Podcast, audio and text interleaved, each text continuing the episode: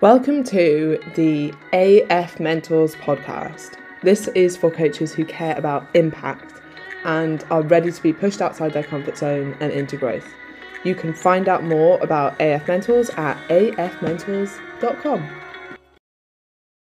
Hello, and welcome to this episode of the AF Mentors podcast. This is a very special episode because I have an incredible guest with me who is Sophia, who's going to talk to us a little bit about finances as a human, but also specifically as a personal trainer. And I'm very excited about this because I couldn't think of anyone more well placed to talk about this, having had a background in finance and now being a personal trainer. So, welcome to the podcast. Thank you for your time. Thank you so much for having me on. It's exciting. Okay, so firstly, we get to work together as well. So, Sophia mm-hmm. is also on AFM, and in one of our calls, we were talking about a new exciting business that you are going to start. Do you want to tell us a little bit about what that's going to look like? Yeah, I mean, one of the reasons that we decided to do this podcast is because I'm still coming up with exactly how it's going to look and that's very much what I'm working on at the moment so I think getting people's feedback as to what they would find useful from this sort of thing um is going to be really useful but the the base of the course is going to be supporting online coaches and personal trainers and people that work within the fitness industry to be able to secure themselves financially so that they can stay in the industry because we know that's a big issue. They aren't stressing about money. They aren't stressing about the months where they lose 10 clients. They aren't stressing about the months where they get less inquiries so that they can continue to build their business without worrying about money, basically. Um, I'm just going to jump in. That's such an important thing for so many reasons. But even if we just look at from like a mindset point of view, one, it's so hard to invest in yourself when you're worried about finances. And mm-hmm. two, it's really hard to sell when you're in a scarcity mindset because people can tell, right? And you don't show up at your best and you're not the same person when you have all these other worries as well. So I think in terms of how it helps your business, not only kind of from the financial point, but also just from like mentally how you show up and how you feel yeah. about yourself and your business. Yeah. And nothing teaches us that stuff. That's going to be a massive element of the course as well. Like the mindset behind all of this. I always say nothing prepares you for being self-employed from you know from going from having a guaranteed salary in your bank knowing your bills are paid knowing you've got x amount to spend on whatever you want x amount to save each month if you did save when you were employed nothing prepares you for that. Um but hopefully that's what this course is going to be able to do. And then to talk around the mindset of because how many people stress about money? I know i have i know i do sometimes still like that's a completely normal part of life but there's a difference between stressing about it enough so that you are careful but stressing about it too much so that it does potentially maybe cause mental health issues it causes you to quit your business because you don't think you can get through it financially. And I think we know the statistics 70% of personal trainers quit within the first year.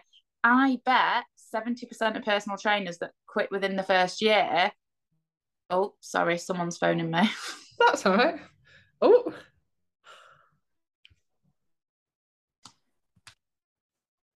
So I bet the 70% that leave the industry within the first year, most of them are struggling financially. And that's one of the reasons um, that they aren't able to stay. And I think that's such a shame because how many incredible personal trainers and incredible coaches will lack the confidence and the belief in themselves financially because we aren't taught this stuff. Like you are not taught about savings accounts, cash accounts, pensions, insurances, what happens if you're off sick when you're self employed, how to pay your taxes, how to set up online systems for income and outgoings, what can you actually charge against your business as an expense? You know, all of this stuff, we aren't taught it.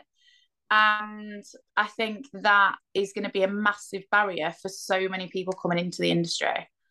Do you think there's also bringing it back to why so many personal trainers leave the industry within the first year, like unrealistic expectations of what mm. it takes to be a personal trainer or what it takes to actually pick up clients? Because I think a lot of people, and I've taught on personal training courses, kind of think, cool, I finished my course, I can charge 40 pounds an hour, great. Like, and then you almost think, it, it, I think that almost isn't the consideration even of things like rent. They're like 40 pounds an hour, even if I only work three hours a day, like that's probably going to be enough at least initially. Cool. Mm. no, no, you have to pay rent or you have to do like essentially free work or like some of that money should at least be going to tax. Now we don't know what face-to-face personal trainers do, but realistically, that should be happening. Yeah. Even I, like the cost of getting to the gym. Pardon? even like the cost of getting to the gym, like your lunch every day, all these tiny little things that add up to make, you know, weekly, that is really going to add up. And if people aren't accounting for these things, and it's like, oh, I've not saved any money for petrol or parking, I'll just put it on a credit card. You see that building up and up and up. And before you know it, it's a little thing that's just tipped you over the edge because you're already lacking that uncertainty because being self-employed especially initially is so uncertain. Do you also think i'm just thinking about certain mentorships but also i've heard of it kind of outside of this as well of people putting like a lot on credit cards and and kind mm-hmm. of claiming like that's an investment for myself. But i do think that we often see like survivorship bias of that. So you might have someone who maybe is doing really well now and they're like, yeah, well, when I started, I took out three thousand pounds of my credit card to pay for a, whatever a mentorship or a coach or or for some scheme or something. And that's like I had to put money like skin in the game. I had to do it, and that's why I am where I am now.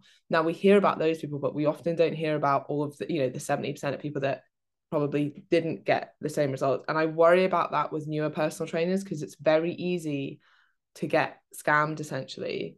Yeah. Especially when you're not even earning yet and it's like put all of this money down and actually that can be one of the reasons that people leave the industry as well because not only are they not making money but they've got themselves into a lot of debt. Yeah. I think we've got to ask ourselves as coaches and personal trainers would we be happy with our clients putting our coaching and personal training on a credit card? Or would that give us a little feeling of being uneasy? Would it be like, mm, you know, actually, if it's got to the point where you're getting yourself in debt to pay for me, which would then be the same if a PT is paying a mentor, is that the right thing for you to be doing? And obviously, this course is gonna, I will go into all of the different ways of prioritizing credit, what to pay off first, what you should use credit for, how to build up your credit score, because getting credit, getting finance, getting a mortgage when you are self employed is really tough. yeah. I've just remortgaged. So I've had a mortgage for, God, my first mortgage was when I was 24. So I've had mortgages for 10 years. And this is the first time I've had to do a remortgage being self employed. And wow, that was difficult. They're invasive, um, aren't they? Like when yeah. I got mine, I was like, but the thing is they want to know like all of your investments and stuff so like they can see everything. But yeah. and also to be aware like they'll only look at one business. So for me i had to choose like one business. Yeah. It's just quite interesting and i guess one of the reasons and i understand now like why they're so I guess strict with this stuff is that if you own a business as a which is slightly different than being self-employed like limited companies you could just say, I don't want to pay my mortgage. Like the limited company isn't you. Mm-hmm. In, I so it's more like, risk. separate. I might have loads of money in my business, but I'm not taking it out. So I can go kind of like bankrupt personally without mm. a business going bankrupt because you're not personally liable. Mm-hmm. And there's periods of time where banks and lending companies will stop lending money to businesses. They will just block it off their systems. Because I, oh, I'll, I'll explain a bit about my background background because I guess that's quite relevant. So mm-hmm. I worked for Lloyd's Banking Group um pretty much um and I sort of started as a cashier, so like on the front desk, worked my way up, did like general banking, So, like credit cards, loans, home insurance, savings accounts, bank accounts. I then did a little bit of time in mortgages, did a little bit of time in management. I actually did a year in business banking as well. So, um, looking after business accounts, um, which was fun, which was good. And I then started studying to become a financial advisor because this is not me now. My values have massively changed, but I used to be obsessed with becoming a millionaire to the point I've got a pound sign tattooed behind one of my ears because it was a joke with my friends that I wouldn't do it. Of course I did. Um, so I it's so funny first... to see how different you are now. Like even when you told me that, having just briefly worked with you, I was like, oh, weird because you've not really mentioned money. You've mentioned people a lot, and you've mentioned coaching a lot, and you've mentioned what you want to build a lot, which obviously is a byproduct will make you a lot of money, but it was never the focus. No. And I think when it is the focus, you lose a lot of yourself within that because banking, I was, so you know how they're talking about they're on, um, they're making no caps on bankers' bonuses. Well, I was in banking before there were any caps. You would literally do whatever it took to hit your target, to get more sales. I was on the top of every single leaderboard throughout the whole of the UK. And I was the youngest qualified female independent financial advisor in the UK, and I still am. Well, I still hold that title because yeah. they stopped allowing banks to put people through that qualification because you now can't get independent financial advice from a bank. You have to go to an independent financial advisor. So I started studying when I worked for the Halifax, passing financial advice exams, um, loads of exams. My God, really, really difficult as well. But yeah, obviously, I can remember information, you know, like memorize stuff. So as far as passing the exams, it was fine. I was then made redundant when I was 24. And I just bought my first house, so that was a little bit scary. But I think being made redundant at 24, if you're going to get age for it to happen. um, I then started working for a independent financial advice company, a really small company. My boss, well, he's not my boss anymore, obviously. We are still good friends. He massively took a chance on me. He wanted somebody to come into the business that was established, experienced, had a client bank. So he basically wanted your typical financial advisor, a male in their 50s. And I walk in at like 24, complete opposite. But he started thinking about the business more from a future perspective and what would he do when he retired if he didn't have anyone that could take over. So, really long story short, I worked for the company for four years. I absolutely loved it. I was so good at my job. I was going out and meeting people and like finding out how much money they wanted to invest. And we would manage their funds and portfolios and pensions and properties and investments. And my boss wanted to retire and he wanted me to buy him out of the company. So I'd have been running a multi billion financial advice pound company at the age of 29. And obviously, I loved what I did. Like I genuinely loved it. I had an office from home. I I worked like three hours a day. Not bad. No, Monday to Thursday. So long weekend every weekend. I got paid. I hate talking about like salaries, but if people just Google IFA salary, like I was getting paid that amount of money for Which three hours. You don't have to say what you got, but what's an IFA salary? So you're probably looking at like without a bonus, like 60, 70 grand a year. Um, and again, the longer you're in the industry, you would just get more and more each year. Mm-hmm. Um, so I've always been passionate about nutrition and health. Got qualified on the side, started building up my nutrition business, and realized that the job that I was getting paid a lot of money to do was just taking away from what I was passionate about, my nutrition coaching. And I got to the business, uh, the business. I got to the point where I couldn't take on any more nutrition clients so it was like I either stick at, I think I had like 20 nutrition clients. I either stick at 20 clients, which was easy to manage around three hours a day and sort of balance both, or, or quit the finance and do my coaching full time. So you can imagine being in that position, you're getting paid so much money. My boss was like a best mate. Like I yeah, I was left to my own devices apart from once a month where I had to go to the head office. And even then it was proper chill. Um I had a PA. Like it was yeah, it was just great. but it wasn't meaningful. Like I wasn't I was waking up and it was like, oh, I'm really excited to talk to my nutrition clients, but then I've got to go meet a millionaire and tell them that we've made him an extra 500 grand this year. Like I just it was just like, oh, don't want to do that. Um, and I knew that I could create so much more with all my nutrition and fitness stuff if I had the time and the freedom because I'd completely hidden my nutrition business from my old company because it was all just old people who didn't use social media. So it was really easy to just block them and they didn't have a clue what I was doing. Anyway, because I knew how to secure myself financially, which is what I'm going to teach people in this course, I was able to leave a job that was paying mad amounts of money. I had a great pension, I had sick pay, and I was able to leave that with 20 clients. I think pretty much as soon as I left, I lost two clients. So I was able to leave that and know that I would be fine financially while I built up the business because of the steps that I'd taken. Um, and I've not always been great at saving money. So it wasn't that I had loads of money in the bank, which offered me that security. There was little things that I did to prepare for me to be able to do that.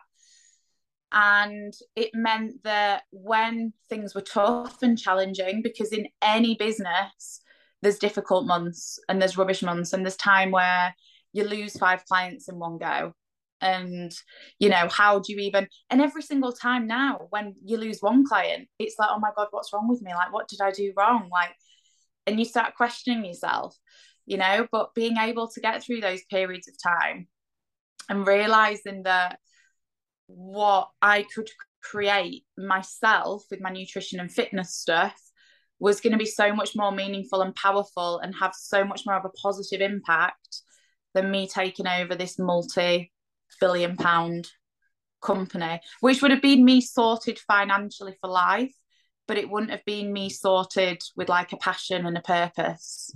Yeah, I think the reason there's so many reasons that's impressive, but I think to me what stands out is you left something that was good, like very good, for something that was great. Mm. And I think so many people get stuck with good, or they almost feel like, well, I should be grateful because I've got this good job. Yeah. And then they stay there, you know, at like a seven out of 10 instead of being like, but that could be, mm-hmm. you know, a 9.5 out of 10, a 10 out of 10. I could be that much happier and that much more fulfilled. And is it a risk? Yeah, of course. Like every everything is a risk. But it's it's impressive that you took that because it's actually much easier to take that risk when you hate your job because you're like, well, actually, I don't enjoy this anyway, so I'm going to try this other thing. So that's really impressive. And then as you were talking, I was thinking about how similar financial advice is to nutrition advice in many ways. So I was thinking about you saying that, you know, you could make this millionaire X amount more money. To me, that's kind of like getting someone who's already really fit a little bit more shredded. I'm like, I don't really care, to be honest. Nah, but boring. getting someone who I don't know, is really financially insecure, worries every single month, doesn't have any savings, hasn't saved for the future. Maybe that's really limiting them or taking up a lot of their brain space to a place where they're comfortable. Or getting someone, again, who's maybe yo yo dieted their whole life, who needs to lose a bit of weight for their health, who spends a lot of time beating themselves up and thinking about food, and it takes up so much of their brain energy, to a space where they have a good relationship with food. They're not worried about their weight. They're consistently maintaining a healthy weight and they're enjoying it it's kind of like a similar thing, right? And I think the reason I wanted to make that point is because it's the basic stuff. Like people get, and the exact same thing happens with financial advice as it does with nutrition advice. People are like, what supplement do I need? Or someone will come to you and be like, what crypto coin should I invest in? You're like, no, no, no. Like, do you have a pension? Do you have an ISA? Have you even got a savings account? Do you have like a little bit of cash for a rainy day like think about those fundamental things first before you're like here's a supplement that might get you from 10% body fat to 9.8% body fat i think a lot of people as well will be like why would i need support financially i've got no money but that is exactly why you need support financially but the issue is as well and i still i've still got so many I was going to say friends, but they're not. They're just like contacts and acquaintances within the industry. And I know how financial advisors work. And if you've not got over a certain amount of money, they won't speak to you. And it can be similar with some accountants. If you're not prepared to pay their minimum price because you can't afford it, they don't want to speak to you. So I know what people need to know where they're still establishing themselves, they're still trying to build their business. And there's these little things that you can do that will make the biggest difference to the point where I'm like, why are we not taught this stuff in school? And when I was a financial advisor, we actually ran campaigns going into schools to educate them, and it was great. My so my boss, like he's he's not my boss. I just say that. Like he's such an amazing man. And I'd go to him with these mad ideas and he would just do it. Like he was so cool, is so cool. And I'm still in touch with him now. And actually, the company is really interested in what I'm doing and really interested in supporting me with it. And there being some sort of scheme where, if and when people that have done the course need individual advice, because obviously the course is going to be generic, it's not going to be this is what you do exactly with your money. It's generic advice that people take and implement for themselves. But I am going to be giving them step by step instructions with the opportunities for face to face sessions with me, not for the personal advice, but for me to hold people accountable. Because it's all going to be very along the lines of the mindset stuff and goal setting and proactive things that you need to be doing in your business. And the shit stuff that no one wants to do, like setting up a separate account and sorting out your standing orders and sorting out your timetables and making graphs and spreadsheets and all of that boring stuff that people don't do because it is boring but it's those things that make the difference. And i think what you were saying about people being like a 7 out of 10 and actually never taking that risk because it's just okay and it's just average i think that's more of a risk than you know than taking the bigger risks as that people would think because if you're just settling for average like am i allowed to swear? Yeah. Fuck that. Like yeah. we're not here long enough to just be okay like just be average just get by. And I think most people will settle at a six or a seven out of 10 in all areas of their life, like friendships, relationships, career, the behavior they allow from themselves, because they've never got to the 9.5 or the 10. So they don't think it's possible and they don't know what it feels like. And they don't know that when you are at the 9.5 to a 10, how it positively impacts all other areas of your life. Yeah, I mean, I and I think agree. if we could just bottle that this it keeps when you talk it keeps like freezing. Yeah so the connection's not perfect but just just keep going i won't i can hear you which means that the recording works. Okay that's good. Um but yeah if we could bottle that extra like 3% and just give people a sip we would be millionaires and we'd have a lot of happy people.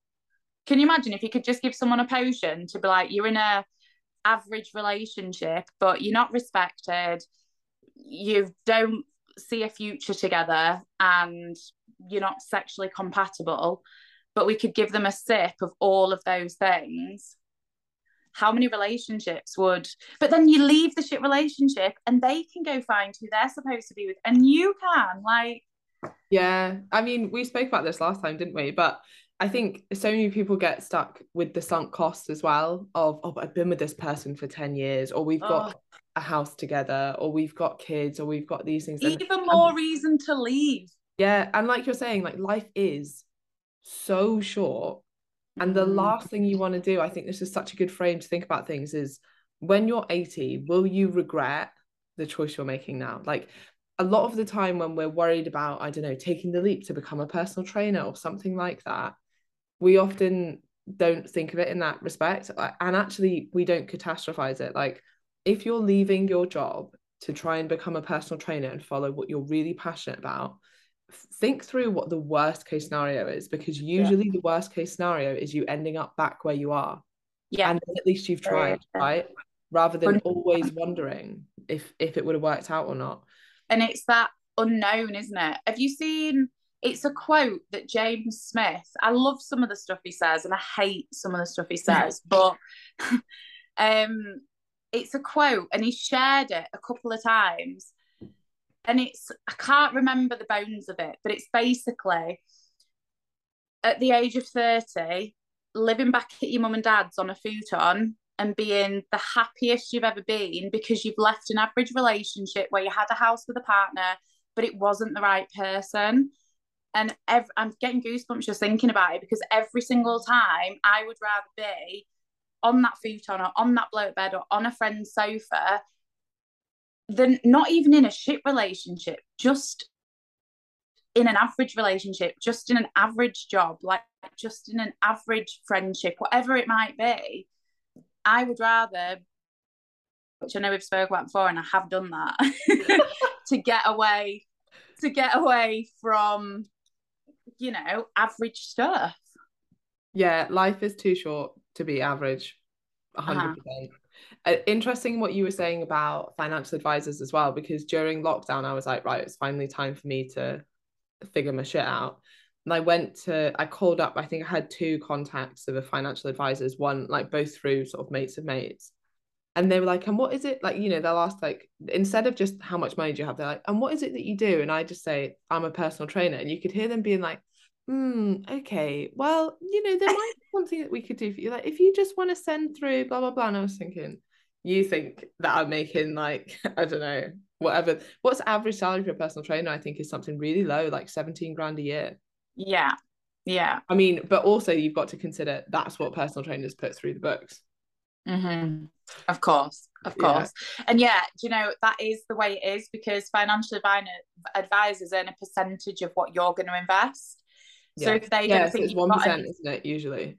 Yeah, and if they don't think you've got anything, uh, they just won't even talk to you. Like even me working three hours a day. Oh, to be fair, no, I just used to chat to. I've always just chatted to everyone. Like, yeah, that was my job, just chatting to people, which was great. Um, but how do you then get financial advice, personal financial advice, and use those conversations with financial advisors to your advantage? Again, people don't know how to do that, so the course will go into those sorts of things um like where to find the personal specific advice and stuff that you can rely on as well because I don't know if you've noticed this, but there's so many schemes out there online now that are like MLMs. And there's finance type schemes coming in like this, which promise you the earth for like a small investment. And obviously, yeah, yeah. Um again, I don't know your stance on these sort of pyramid schemes, but I hate them. Like, yeah, no, it's not for me. detest, like, detest. um, that's a totally different topic, but it's things like that to be wary of and to be aware of. Um, and I guess for people that do have a little bit of extra money, what sort of investments can you be looking at that give you that little bit of risk to potentially get more return, but where you aren't going to be losing thousands, thousands of pounds. Yeah, I think what so there's it's. Go ahead. No, no, no. You go. I was gonna. So I was gonna say like the, the what's interesting is I think there are, and correct me if I'm wrong, but basics, much like there are nutrition fundamentals of mm-hmm. do you know what have some cash reserves invest in an ISA. You know, if you're going to put a little bit of money away every year, like put it in your ISA, have a pension, and then when you're your own when you own your own businesses or when you're self-employed the advice is a little bit different than potentially if you're employed because a lot of this stuff is done for you when you're employed like you're probably yeah. going to contribute to a pension because you're opted in someone's already taking care of your tax so you don't have to worry about that actually the money that's in your bank is your money right yeah. whereas when you have your own business especially it gets a little bit more confusing because you're taxed numerous times on the same money which you may mm. not consider so if you in fact if you want to actually this would be cool for you to go through when someone says, let's say they own a limited company and they're making the amazing 10k months. Yeah. Remember that when you get that 10,000 pounds, you're going to be paying VAT on that at 20%. You're yeah. then pay corporation tax at 19% at the moment on what's left of that. And then if you decide to take that money out of your business so you can use it personally, you will be charged personal tax. Now that will depend on how much money you're taking out the personal tax levels. Yeah. But remember that you will be charged all these things. So it's not ten thousand pounds a month in your pocket. Mm-hmm. It's actually considerably less than that.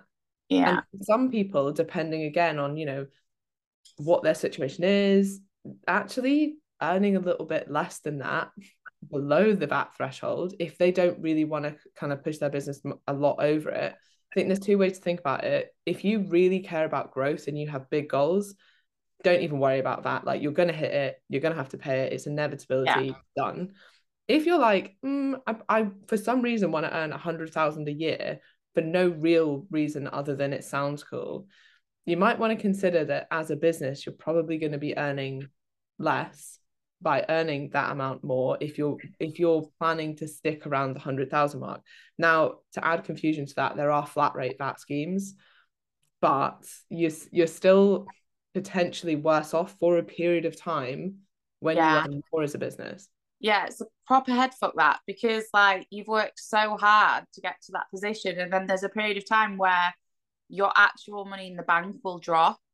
Um, and then depending on how you get through that period of time and again things that you've got in place depends how long you sit there mm-hmm. so it's it's re- it, yeah again it's a minefield it's really really difficult and people don't take this sort of stuff into account. They don't know about all the little things you can do like if you've got a partner or if you haven't got a partner or again all of the stuff that you can or can't be charging against your business as an expense. Um and sorry what's interesting as well is i was just thinking about this as like i was thinking back to when i was starting as a personal trainer now if if a client paid me a hundred pounds when i was starting as a pt and mm. when i started doing online i was also a student so well this goes for everyone but you get your first 11,000 pounds tax free so when someone gives me a hundred pounds i actually have a hundred pounds mm-hmm. now that i'm a vat registered business when someone gives me a hundred pounds I actually probably get after all the tax like less than half of that, like considerably less than half of that mm-hmm. as a person in my pocket. So it's quite like it's interesting to think of it in that perspective of actually, you know, it's not it's not equal, it's not the same, and these things change. And you need to be aware of it because the last thing we want is you getting to the end of the year and having this huge tax bill and you're like, wow, I had no yeah. idea that this would happen. Again, that'll be why businesses fail because they're not putting the money aside for the tax. I remember when I got my first tax bill for being self employed, I nearly had a nervous breakdown. But I had the money, I'd, I'd set myself up. But seeing that number after it just used to come off my salary when I was employed, and you don't even think about it. Like if you see it on a wage slip, you're like, oh, that's a bit shit, but nothing I can do about it. Whereas again, I'm not sure on what percentages of businesses will fail because they can't afford their tax bill. But again, there's sort of ways and means that businesses can get around that. Not that I'm ever gonna advocate like not paying your tax, but you can declare yourself bankrupt three times in the same industry and just rename yourself a different name, which is gonna screw your reputation because people will know why you've done it. And again that's not something that you could do until you got to like the limited company level. So but what we often find as well people end up in this middle ground. So not personal trainers starting off but more people we were just talking about before when you're in that middle ground and you're getting less of your income because of all the different taxes that you're paying. It's again people in that category that end up loads of outgoings, loads of debt, massively high expenditure because on paper they've got all this money coming in, but then there's less in the bank. So they put stuff on credit, or oh, I can pay it back, and then end up in a really shit financial situation. So you're not again, it's that middle ground that is very cloudy and very difficult to navigate because then when you way past that and you're earning hundreds and hundreds of thousands, then you know that doesn't matter as much. But it tends to be that middle ground, which most personal trainers or coaches would eventually hope to get to one day. Mm-hmm. I think what's funny about like the mindset around tax as well is that so much of it is just loss aversion. Like you see yeah. it in your bank account and you're like but that's mine now and then you resent paying the tax on it. And i'm like it's not yours. It was never yours. Have the mindset of it was never yours. My accountant always says to me the more money you earn the more tax you'll pay. Yeah. end of. Yeah. like you can kind of reframe it as it, especially if you're not trying to evade tax like the more tax i pay actually the better yeah. business is doing better. Unless you've really screwed yourself over which is a mistake i made very briefly um you shouldn't be paying tax on money that you don't have right? No. so no. realistically you're paying more tax because you've made more money and you've made more money because you've probably helped more people and you've you know coached more people. Like that's actually something to celebrate as opposed to something you know to to resent as like, much as... yeah you want to see that number that you pay in tax going up and you want to view that as a positive thing. I mean, there's legal ways to evade tax. I'll be able to teach people about that. Yeah. Evade is that that's not maybe not evade to, reduce your tax bill. Yeah. I mean, I only just found out about one of them, which for anyone who is making a considerable amount of money and is now kind of having money, I would say, build up within their businesses because they don't want to take out, I don't know, more than 50k a year because they don't want to pay high tax bracket on personal income then something called a SSAS would be something good to look up, which basically means you can put more into a pension, which means you pay less tax on that because that's a tax deductible yeah. um, contribution. And but it, again, like this would be such a person specific thing. Yeah. Yeah. And then it's like, but then when you draw your pension after the tax free cash part, you get taxed on it as income.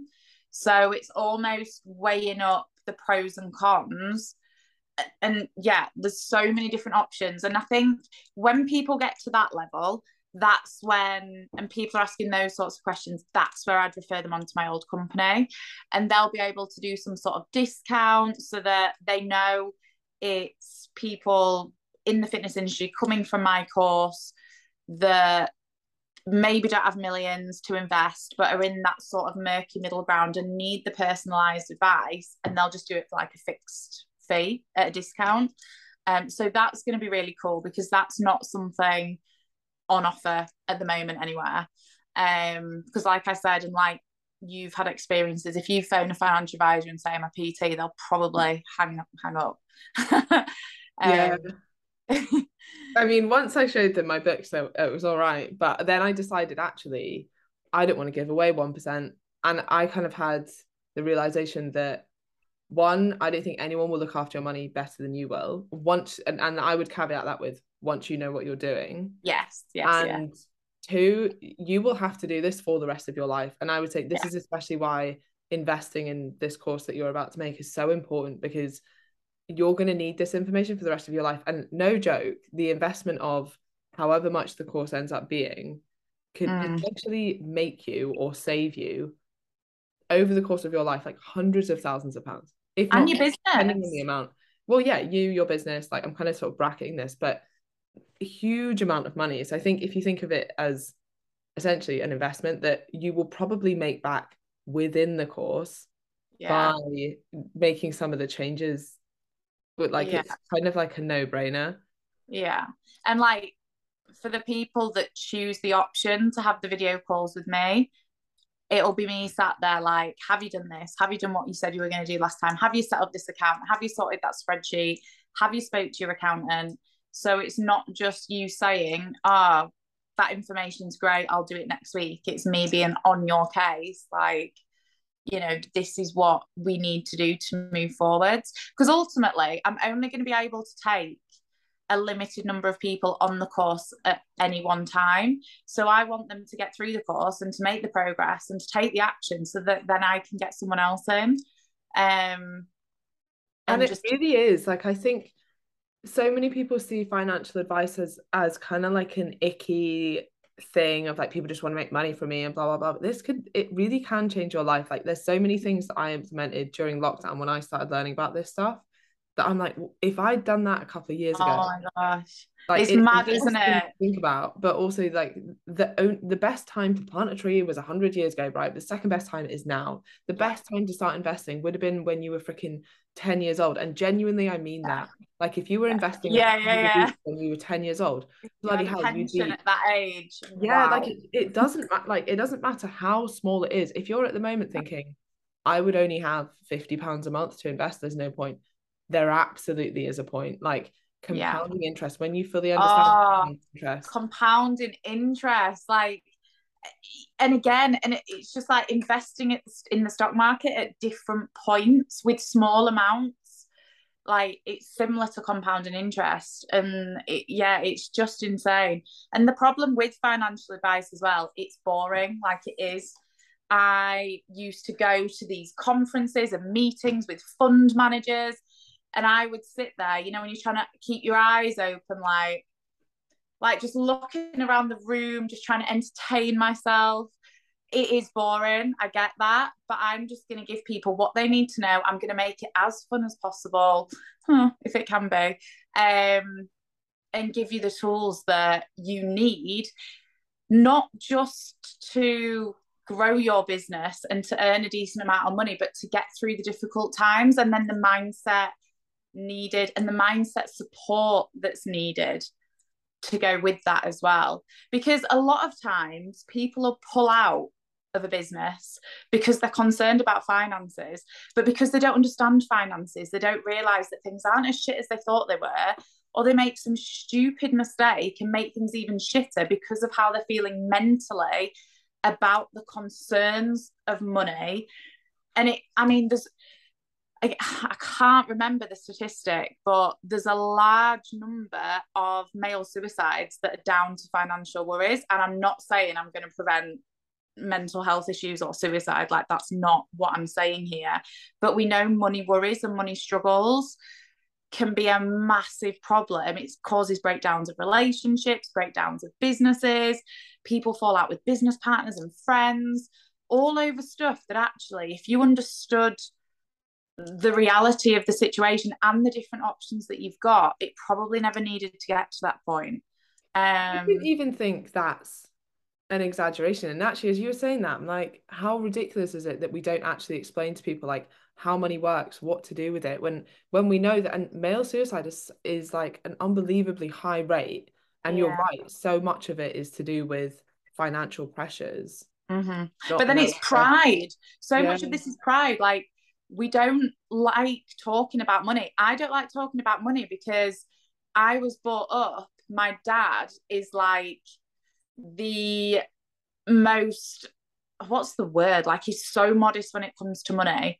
It's and I've always just been taught you don't tell anyone what you earn, you don't talk about the cost of stuff. It's rude to ask people.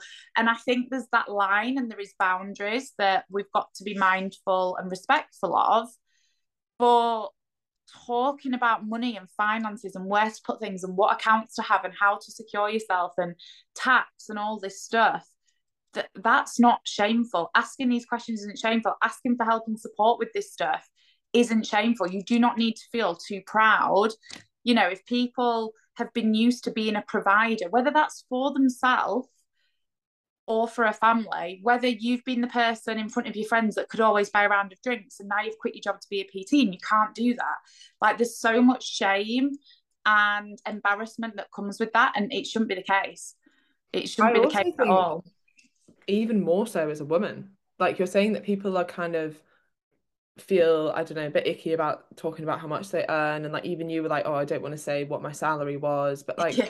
women especially are much worse about that, especially yeah. around men, because I think it's like the demasculation thing. And I'm not saying like go and share your Stripe balance because I think that's really icky myself. But I do yeah. think we should be able to talk about like this is, you know, this yeah. is the reality of it. This is what people are earning. This is how you can manage that. And I do think that people focus too much on one side. Again, it's like energy balance, right? They focus too much on one side of the kind of money balance equation. They're like, this is my salary. Now, I know people when I used to work at the hospital and I had a salary, I think it was like 25 grand a year. I know people that had like double my salary, but I was more well off than they were mm-hmm. because of the outgoings, right? They had yeah. much more outgoings than me. They wanted to have a a really nice like they wanted to have a big mortgage and not pay much deposit and they wanted to have a really fancy car and pay it off on finance every month that's fine but you have to consider both sides of the equation and not just yeah. what you're spending on but also like what you're investing in so it's not just how much money you have it's what you do with that money yeah. well people live to their means don't they? Like that's that's you spend well, most what... people do but i think i'm probably an anomaly. Yeah. Most people spend what they've got and again there's going to be a big part of the course on the part that social media and the internet plays with us thinking that we have to have this lifestyle. Yeah so much of what we're seeing is people living credit card to credit card all these coaches and personal trainers living in dubai just so they can take a photo of a cocktail next to the laptop grind never starts just no like that is not okay, that might be some people's goals. I can't talk in absolutes and black and white just because I would absolutely despise that. But it's, you know, we've got have just gone off on a complete tangent, but we've got to understand that a lot of people are painting a perception of their lifestyle or how much they're earning and that isn't the reality. It is all on credit. It is all debt that they're racking up. And if that's what they want to do fine. But if you really want that lifestyle would it not be better to be able to do that without the financial concern and actually be able to grow your business at the same time because I tell you what, nothing screams desperation when you're on sales calls or you're trying to retain clients that are thinking about leaving than someone that is struggling financially. And I've been there with a coach I actually paid a few years ago, and he was begging me to stay. And I was like, mate, are you struggling to pay your credit card bill? Because I know sales and I can see right through everything that you're doing. And again, we're in this culture where so many business mentors, not you, Emma, because you're amazing, are trying to get online coaches to guilt trip people into signing up for coaching with, oh, it's the cost of a cost of a day or it's your Netflix subscription or whatever else they come out with. And it's about people choosing to invest in themselves, to set themselves up in a safe and secure way so that they can live the lifestyle that they want. And if that is a laptop on a beach in Dubai, then you go do that. But do not get yourself into crippling debt to take photos for six months on Instagram and then have to close your business down. Like that's yeah, I mean there's reality. We could have a whole podcast on Dubai because I I'm quite intrigued by a lot of it. One, I think in fact, I think I know that if partly because people be like that is such a strange thing for Emma to do, but if I suddenly moved to Dubai and started doing that, I think my business would fail because I would stop working with you. Yeah, I mean, one that, but two, like also my coaching business, like it's not relatable. No, like being over there doing all that stuff, and also I don't think it aligns with many of my clients' morals. Mm. And and the other thing I'm interested in is to see what happens in the next sort of 10 years or so re people trying to come back to the UK from Dubai same on it. set up uh, over there yeah because I think people are like, oh yeah, it's fine, I'm not paying tax. Yeah, yeah, now. But you try and come back to the UK with that money and say, oh no, it's not like I earn it over there, so I don't have to pay tax here. Because HMRC aren't going to just be like, no. And I think people think they've got away with it because they've done the tax here. I'm like, no, no, people can go back and be like, we want to look at the last 10 years and actually how you've made this money before you just bring it back into the UK without paying tax on it. Like, yeah. it's not going to be as simple as what people think and that could be a situation again where people have because Dubai is not cheap, right? And no. I've I've done some of the maths on this, and like you need to be earning a fair amount of money to make it worthwhile going to Dubai to avoid mm. tax to actually, you know, because of it because the cost of living is so much higher.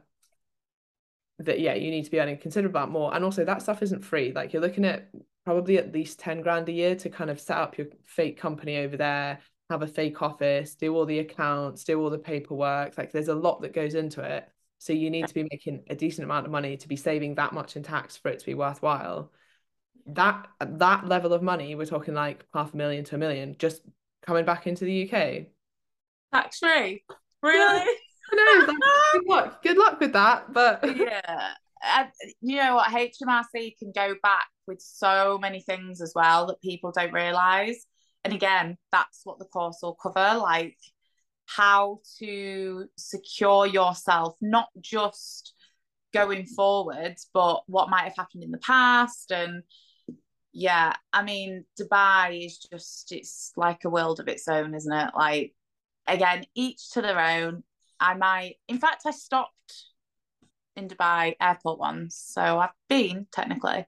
Yeah, I stopped there once, and what well I will say is great toilets. Yeah, very yeah, clean, like, large. Like I was like, yeah, do you know what? Nice. Yeah, is posh. yeah, all right. Okay, I'm right. Trying to I've got up. any friends that go there, but I don't think I do, so I'm all good. oh, I definitely do, and and like colleagues that work there, but they know my feelings, so it's yeah. fine. Yeah. Um. Anyway, um, we'll wrap it up here because we'll probably do a second episode because there's loads to discuss. And yeah. also, this is a bit of a putting feelers out because it'd be really interesting to get people's feedback on yes. specific things that they either want us to cover or that they want to be in the course or they think would be useful to be in the course. So please do post any feedback in the AFM group or shoot either of us a message on Instagram. I will leave the uh, links to everything in the bio and yeah, that's that's all. Thanks for having me. Thank you for for your brains.